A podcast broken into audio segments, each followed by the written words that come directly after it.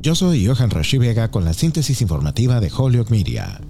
El índice de aprobación pública del presidente de los Estados Unidos, Joe Biden, subió 6 puntos porcentuales esta semana a 42%, recuperándose desde la semana anterior cuando se hundió al nivel más bajo de su presidencia, según una encuesta de opinión de Reuters completada el miércoles. La encuesta nacional de dos días encontró que el 52% de los estadounidenses desaprueba el desempeño laboral de Biden. El índice de aprobación de Biden ha estado por debajo del 50% desde agosto, lo que genera alarmas de que su partido demócrata está en camino de perder el control de al menos una Cámara del Congreso en las elecciones de mitad de periodo del 8 de noviembre. Biden se ha visto afectado este año por un aumento de la inflación, ya que la invasión rusa de Ucrania contribuyó al aumento de los precios del combustible y las cadenas de suministro mundiales aún se ven obstaculizadas por la pandemia de COVID-19. El índice de aprobación general de Biden la semana pasada rivalizó con los mínimos de su predecesor Donald Trump, cuya popularidad tocó fondo en un 33% en diciembre de 2017.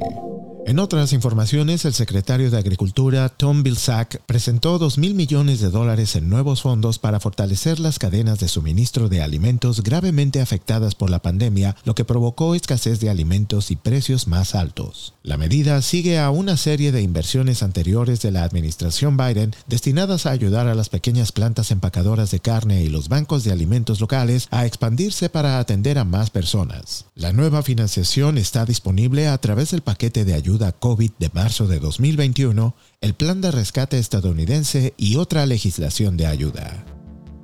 Yo soy Johan Rashi y esta fue la síntesis informativa de Holyoke Media a través de WHMP.